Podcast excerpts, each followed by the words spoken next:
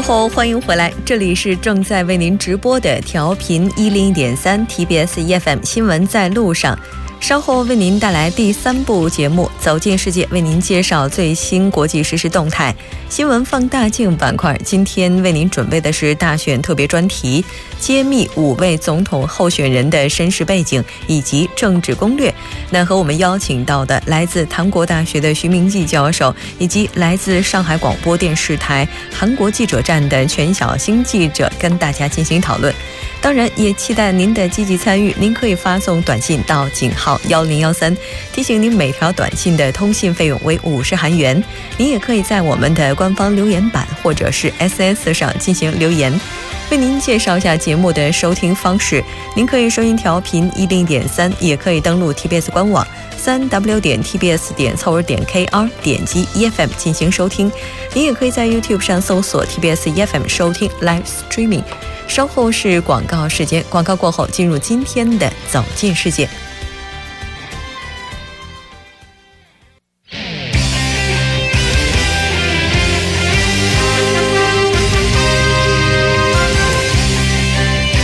走进世界，为您介绍主要国际资讯，带您了解全球最新动态。接下来，我们就连线特邀记者吴旭，吴记者你好。主持人您好，很高兴跟您一起来了解今天国际方面的主要资讯。那其实我们能够看到啊，现在的话最热的国际资讯应该就是法国大选了。我们还是了解一下这条消息到底是怎么样的。嗯，我们看到是法国大选是终于呃于当地时间的五月七日晚上落下了帷幕。那么中间派的前进运动候选人马克龙是当选了新一任的法国总统。嗯，是的，我们也能够看到，现在啊，在法国巴黎，目前他的直播状态的话，也是现在的现任总统和下一任总统他们之间的话，现在正在进行一场别开生面的，应该说非常特别的一个仪式了。那被认为波折迭出，呃，呢，又或者是意外不断的法国大选，终于是尘埃落定了哈。有很多人都说啊，这一次的大选可以说给人带来了很多的意外。咱们可以去怎么样看待它跟以往不同的特点呢？嗯，呃，本届的这个法国大选，以往相比，可以说有几个呃相对突出的特点，就比如说是这个传统政党的出局，还有包括极端政治力量的一种上升，还有包括非传统新兴力量的胜出，还有包括昨天我们看到这个投票率是创下了历史新低，所以说，呃，本届大选可以说是呈现出了这样几个呃比较特呃比较明显的这样一个特点。那我们知道这个呃。第一轮投票就出现了这个四强争霸，包括结果这个共和党和社会党都提前出局，那也就使得呃法呃法国历史上首次出现了这个两位均不属于传统左右翼政党的这个候选人进入了这个最终的这个投票。那么共和党和社会党这个不能提供令人满意的候选人，也给这个极右和极左的势力提供了这样很大的一个空间。那我们看到。呃，包括这个极右翼反全球化、反欧盟、反移民的这些主张和较高的支持率，都是让外界普遍担忧这个所谓的这个黑天鹅是否会再次从这个法国飞飞起。但是这个最后的这个结果表明，呃，虽然这个黑天鹅没有飞起，但是极右势力也已经成为这个法国政治中一可一股不可忽视的这样一种力量。那抵制极右的这个共和阵线也出现了这个严重的裂痕。那我们看到本次这个大选，呃，在这样一种背景下，那标榜中间的这种新兴政治力量就崛起。包括我们最后看这个结果是年仅三十九岁的马克龙和他成立刚刚一年时间的这个前进运动是最终胜出，可以说是创造了历史。那这也反映出了这个选民普遍求变化的这样一种心态。那么本届大选可以说还有一个突出特点，就是这个法国传统的左右之争，慢慢的演变为一种全球化与反全球化，支持欧洲一体化与反对欧洲一体化这样之间的一种竞争。嗯，确实，就像您刚才提到的那样，年仅三十九岁的马克龙，他其实之所以能够获得大选的胜利，可能也是跟现在太多人期待变化是有关系的。那所以就有人就在分析啊，他这个原因到底可能会是什么？又包括比如说他现在真正的上任之后哈，他未来这个施政的方向又会朝着哪里走？嗯，我们看到这个马克龙，实际上他的一种主张和施政纲领可以说是主张一种改良的一种社会状况。那包括马克龙的主张，确实为这个法国社会带来了某种超越过去和改变的这种可能性。那他所展现的这种开放和进步的形象，也吸引了那些不愿意选择极右和极左的一些选民。那包括呃，加上第二轮这个极右势力挺进了第二轮，那。很多选民呢也不得不因为这一点，呃，反对勒庞而选择了马克龙。可以说是某种程度上来说，马克龙的这个执政基础可能是不够坚实的。那包括后面他上任后即将进行的，呃，即将面临的这个。种种挑战呢，那可能就包括说如何在接下来的这个议会选举中获得多数的支持。我们知道，这个六月的议会选举可能是真正对马克龙这个政治基础的一种试金石，因为他如果不能赢得多数的情况下，那就会出现这个联合执政的局面。那还有的挑战，就比如说，因为我们知道目前这个极右势力是一种抬头的倾向，那如何弥合这种分裂的社会，也是说一个不小的挑战。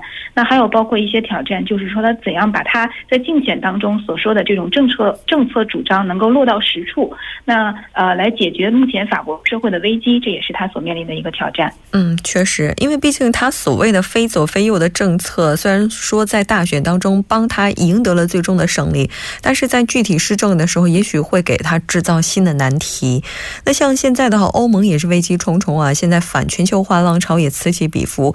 这一次法国大选的话，应该说对整个欧洲政治世界格局也会产生不小小的。影响，那这些影响我们可以怎么去看待呢？嗯，可以说人们对这次法国大选的关心的一个主要原因，就是呃担心这一旦极端的政党上台执政后，作为欧盟这个双核心的法国，可能会带来比英国脱欧更大的这样一种冲击，那甚至是对欧洲一体化进程产生一种打击。那也就是说，持但是持坚定欧洲一体化立场、相对倾向自由贸易的这个马克龙当选呢，其实在某种程度上是缓解了人们对这种情况的一种忧虑。但是我们在这个法国大选的这个竞争中也能看。大选中，这个反移民、反欧盟、反全球化和民粹的这种主张是得到了。大张旗鼓的这种宣传和鼓励，那也使得政治家们不得不去关注这个全球化和欧洲一体化所带来的负面影响。可以说是无论谁当选，嗯，都不会再忽视这个这股力量。所以，强调主权和国家主义的一面也会在一定程度上得到强化。嗯，是的，无论政治主张如何，在国家利益层面，应该所有的党派都是一致的。那包括像中国国家主席习近平也是发出了贺电哈，那也就意味着中法关系无论。是谁当政都是非常重要的。那这次的结果可能会对两国关系产生什么样的影响呢？嗯，那我们看到马克龙对中国的态度其实还是比较积极的。那他在采访中也强调了中法关系的特殊性，希望与中国在能源、气候变化、教育等领域都展开合作。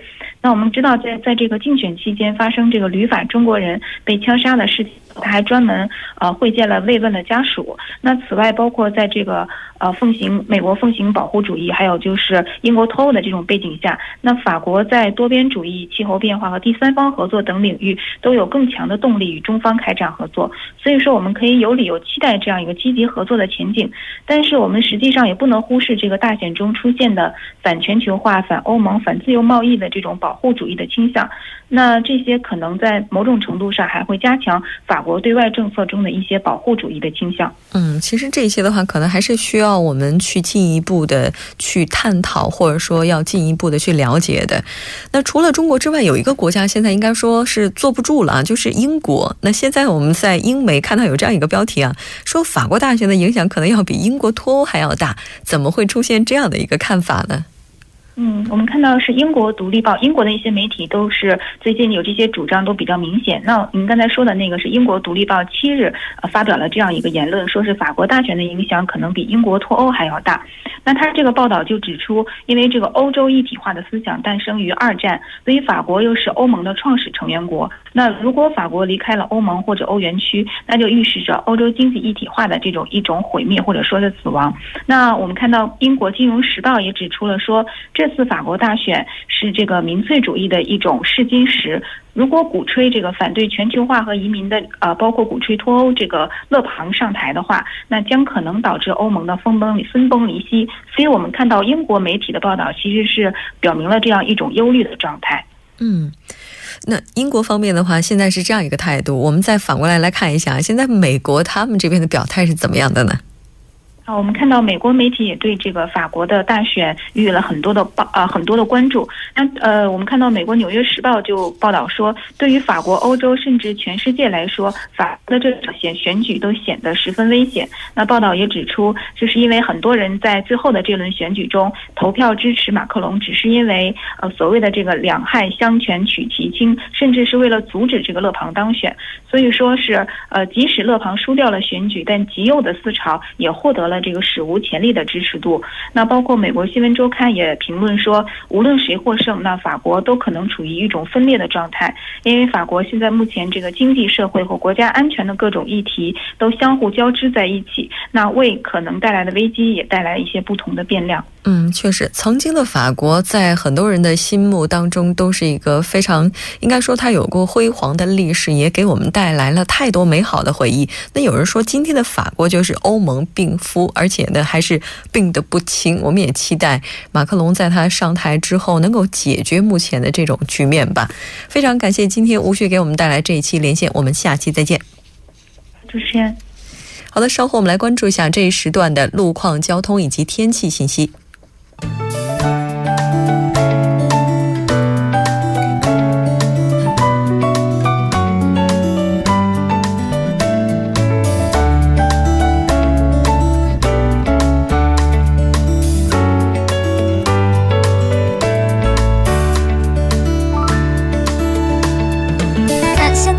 晚间七点十二分，这里是由影月为大家带来最新的首尔市交通及天气情况。我们还是继续关注下路面的突发状况。那在第二中部高速公路利川到河南方向昆池岩交叉口附近的路边呢，目前是停驶一辆故障货物车，已经移走，预计给您出行不会造成太大的影响。在内部循环路程山方向，那稍微过一段红记交叉口的路段呢，它的一车道呢，那目前是有交通事故的。在首尔郊外循环高速公路九里到日山方向，同样停驶一辆故障车辆，但目前已经处理。还有一小时前发生在新盘浦路旧盘浦站到丽水交叉路，那停驶在丽水桥底端安全地带的故障车辆呢，目前有工作人员正在处理作业当中，目前是交通是停滞的状态，还望您参考路段小心驾驶。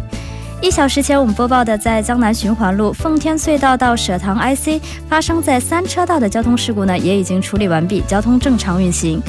在西部干线道路都心方向，那稍微过一点高尺桥位置的二车道同样有交通事故，受其影响，后续交通停滞不前。最后一个是发生在让宁路汉江大桥到上道隧道内的二车道，同样传来交通事故的消息，那受事故的影响，后续车辆运行缓慢。我们接下来关注一下高速情况，在江南大道汉南 IC 方向，您需要特别注意的是，从 k o f o Tower 擦哥里到新沙站，交通非常的拥堵，是以平均时速五千米每小时的速度徐行。那此外，同一方向的良才站到江南站，同样是以平均十千米每小时的速度缓慢前进。那还是在这里建议前往江南附近的朋友们乘坐大众交通工具前往。我们看一下具体的播报情况。今天晚间至明天凌晨阴，最低气温零上十五度；明天白天阴有雨，最高气温零上二十一度。好的，以上就是这一时段的天气与交通信息。那稍后我还会再回来。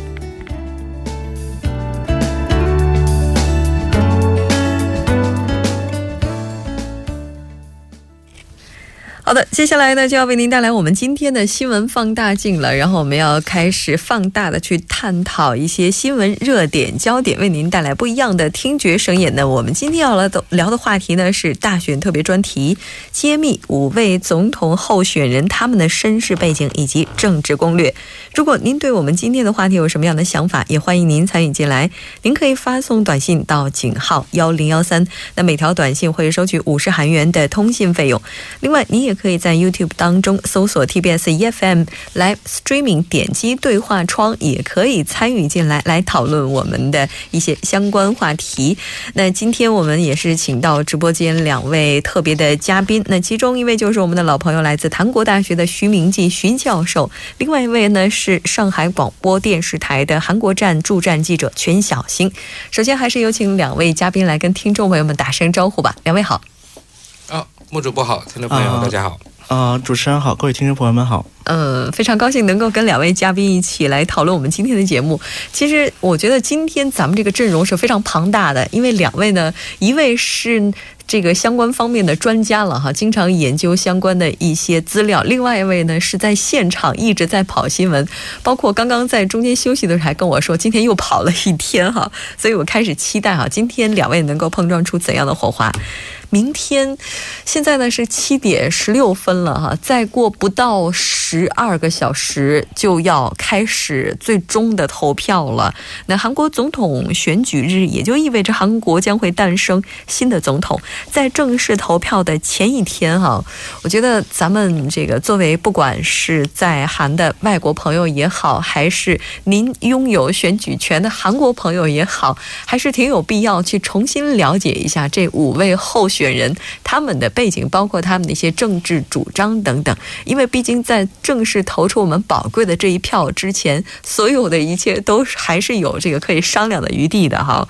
我们我们都说这个英雄不问出处，但是历来总统的出身一直都是人们津津乐道的。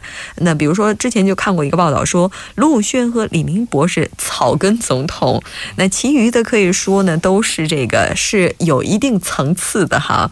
那本届要当选的这五位候选人，接下来咱们就通过两位嘉宾来了解一下他们的这个身世背景。当然，首先还是要有请我们的徐教授来跟我们大家来说一说。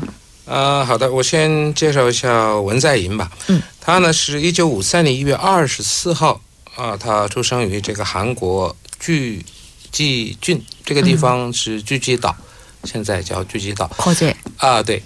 这个可能有很多听众朋友还知道，这个就六二五韩国战争时期啊，啊这边有一个这个这个俘虏营，对。啊，这个战俘营呢是一般就是中国一些军队被俘的军队被关在这里的啊，在那里就有一个这个很大的一个这个战俘营俘虏营，这里呢这个呃其实这个文在寅他爸爸呢是这个。从北韩逃难来的，嗯啊，从这个咸咸京道地区。那么他来的时候呢，带着他的姐姐，然后到了这里以后呢，他生下了这个文在寅。一九五三年的话，大家都知道这个韩战就是停战的那一年。嗯，然后因为他父亲呢，因为呃背井离乡的来到这里啊，啊没什么工作，所以呢，他就在这个战俘营里面打工。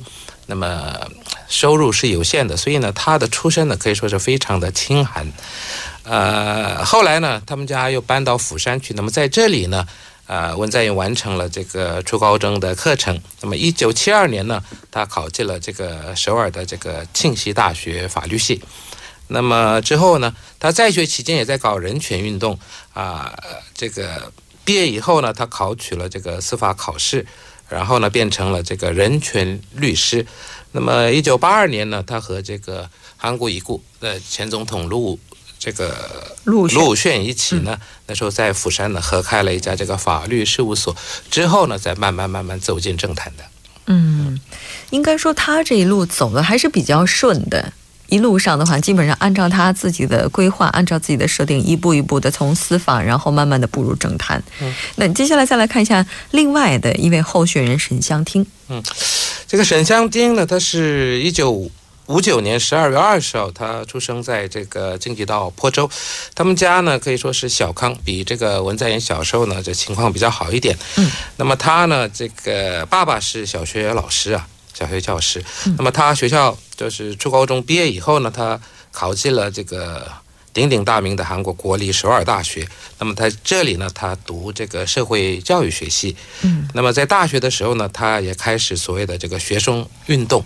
和这个劳工运动，呃，这个八十年代初呢，他在这个在首尔大学啊，首次成立成立了一个女女学生会，嗯，总女学生会。那么他变成了这个首任的这个会长。那么之后呢，他很关心这个劳动运动，所以呢，他毕业以后呢，他进入这个九老工业园区工作。这里呢，以前都是一些女工在那里工作的。嗯，那么他进入这里以后呢？呃，因为这个有很多这个对女工的待遇非常是不公平的，嗯，所以呢，他一九八五年呢，他这个主导这个韩国第一次的这个政治联合罢工示威。嗯，那么这个名称叫九老同盟罢工，他主导这个示威啊、之后呢，在经过一段时间以后，他也是步入了政坛。嗯，哎，应该说每一位候选人哈，在他们的身上的话，我们今天能看到的样子都是有原因的，也就意味着他是从这样一条路走过来的，所以这些路都会在他的身上留下一些印记哈。但是另外一位候选人的话，我觉得这个也是非常特别的哈。我们来了解一下安哲秀。好的，那么安哲秀相比于韩国的其他几位候选人，他是比较年轻的。嗯那么安哲秀是出生于是六十年代了，已经是。嗯那么六十年代，他是出生在他是出他是在出生在韩国庆尚南道的密阳。那么呢，安哲秀的家中也可以说是一个小康之家了。那么他的父亲是一名医生。那么呢，就是那么安哲秀从小也是受到了这样一个家庭的影响。那么其实安哲秀。安哲秀可以说他经历是一个非常复杂而且非常多样的一个人。那么安哲秀他经历了从一个医生到一个软件开发这个工程师，然后再到一个经营者，然后再到教授，然后再到一个青年人的一个嗯创业的一个指导指导人。是那个指路人，然后再到一个政治人物，这么一个非常变化多端的这么一个这么一个事情。那么他刚开始是他是是毕业于韩国的国立首尔大学，是一名医，然后后来做了一名医生。但是在做医生的过程中，他自己对机械方面又是非常的感兴趣，所以他然后正好有一天他自己的那个电脑里是染上电脑病毒。那么以这个为契机，那么安哲秀则开发了韩国第一款本国产的一个杀毒软件，就是所谓的 V3。那么 V3 这个软件就是也成为了韩国首个的一个杀毒软件，它也成靠依靠这个成为了韩国最知名的一个创业投资创业企业家之一。那么凭借这个经历，此后安哲秀从那个经营一线退出，然后就开始教学教学，在那个首尔大学进行教学。那么在教学以后，已在二零一二年，也就是上一届总统选举当中，就是可以算是一个脱颖而出的这么一个人物。嗯此后他作为他创立了。当时就是现在的一个国民之党，然后安哲秀担任了第一任党首，然后开始步入了一个政治人这么一个道路。嗯，应该说他的经历还是非常丰富的，并且他身上带有整个时代发展变化的一个印记哈，非常特别。那还有另外的一位候选人呢，也就是刘成民。嗯，这个刘成民呢，可以说是这个贵公子啊。嗯大概在这五个候选人里面呢，他的这个身世是最好的。嗯因为他爸爸啊，他是这个一九五八年一月呢，他出生在大邱。那么他的爸爸，他的父亲呢是法官，而且呢，法官退下来以后呢，当了两届的国会议员。嗯所以说他们家呢是呃，可以说是贵族世家。嗯那么他呢是在大邱出生，然后呢他是庆北高中，那庆北高中在大邱一带是最好的一个高中。嗯那，毕业以后呢进入这个首尔大学这个经济学系。嗯，那么经济学。毕业以后拿到这个学士以后呢，他到这个韩国经济开发院在这里工作。那么工作的时候呢，他跑美国去留学去了。嗯那么他到这个威斯康星州立大学呢，他在这里拿到了硕士和博士学位。那么学成了以后呢，他又回到这个韩国经济开发院来工作。那么之后呢，啊，他遇到了这个当时这个韩国这个大国家党的总裁啊，这位叫李惠昌。那么在他的引荐下呢，步入了这个政坛。嗯。其实还有一位候选人哈，这个这个刚才因为我们这个整个的顺序稍微有点乱，其实他的整个的号码排的还是比较靠前的，就是洪准标。是的，嗯。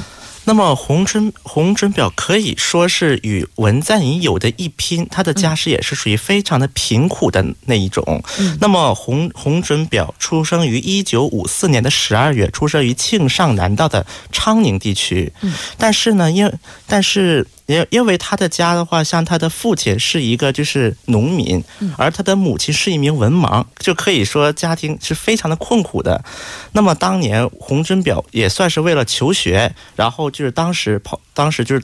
到了那个大邱，那么到了大邱，当时我记得看的一个故事说，当时洪准表是走到大邱的，和他的父亲一起。然后那个时候开始，他就默默下定决心，一定不能要让我自己的家里和自己的父亲变变成现在的这么，就沦落于现在这么一个样子。那么在之后，那个洪准表进入了韩国高丽大学，并且成为了，并且成为了一名。此此后，这个通过了司法考试，成为了一名检察官。那么，在做检察官这么一个期间，当时的洪准表可谓是一个非常嗯具有正义感的这么一个检察官。那么，因此当时对洪准表有一个外号叫做“沙漏”，沙漏检察官。而“沙漏”这也后来成为了一部电影，来来以这个洪准表当时做检察官的时候作为一个原型的。那么此后洪，那么此后的话，洪准表在那个。嗯，从洪准表进入了一个政界。那么在进入政界以后，他也是他一方面是主张那个将此前政府，也就朴槿惠政府脱。撇清一个关系，那么与此同时，他也认为朴槿惠他并没有犯一个死罪。嗯，那么我觉得这么他的这么一个比较极端的一些说辞什么的，就可能跟他以前的一个成长的经历，包括就是一直在得志和不得志之间徘徊这么一个情况是有很大的关系的。嗯，确实，其实刚才两位嘉宾介绍的非常详细了，包括他们那些政治上的背景也好，或者说他们整个从政的经历也好，哈，都说的是非常详细了。我们简单的来了解一下啊。像目前为止的话，这些候选人他们这个政治成绩哈，我们因为时间的关系，我们先了解一下文在寅吧。文在寅候选人他目前的这个政治成绩怎么样？呃，说到这个政治成绩呢，这个因为这个文在寅呢，其实他跟这个卢武铉一起啊，在釜山这个不是说开了个这个律师事务所嘛？嗯。那么之后啊，这个一九九三年的时候啊，一九对不起啊，一九八八年的时候，第十三届。这个国会议员选举的时候，那么当时这个统一民主党总裁啊金永山希望他们两个人能出马竞选国会议员，但是文在寅呢辞了，没有他退。那么这个谁啊卢武铉呢他就出马竞选国会议员，的当选，他没有。那么一直因为两个人关系好像这个情同兄弟嘛，所以这个我我这个卢武铉当上总统以后呢，他就做他的这个所谓的这个秘书长，然后帮他。那么之后不是种种原因。这个卢武铉前总统自杀，那么之后呢，在二零一二年的时候呢，他就以这个当时那个以新千年民主党的这个这个党员身份呢，他出马竞选这个国会议员，当上这个议员之后呢，他又出马竞选这个总统候选。啊，然后呢，他变成了这个党的候选人。当然，大家都知道他败给了这个朴槿惠。朴槿惠。那么这一次呢，他又出来要选了。是的，没错。那其他候选人的一些信息，我们在半点过后再来为大家解析。我们稍事休息。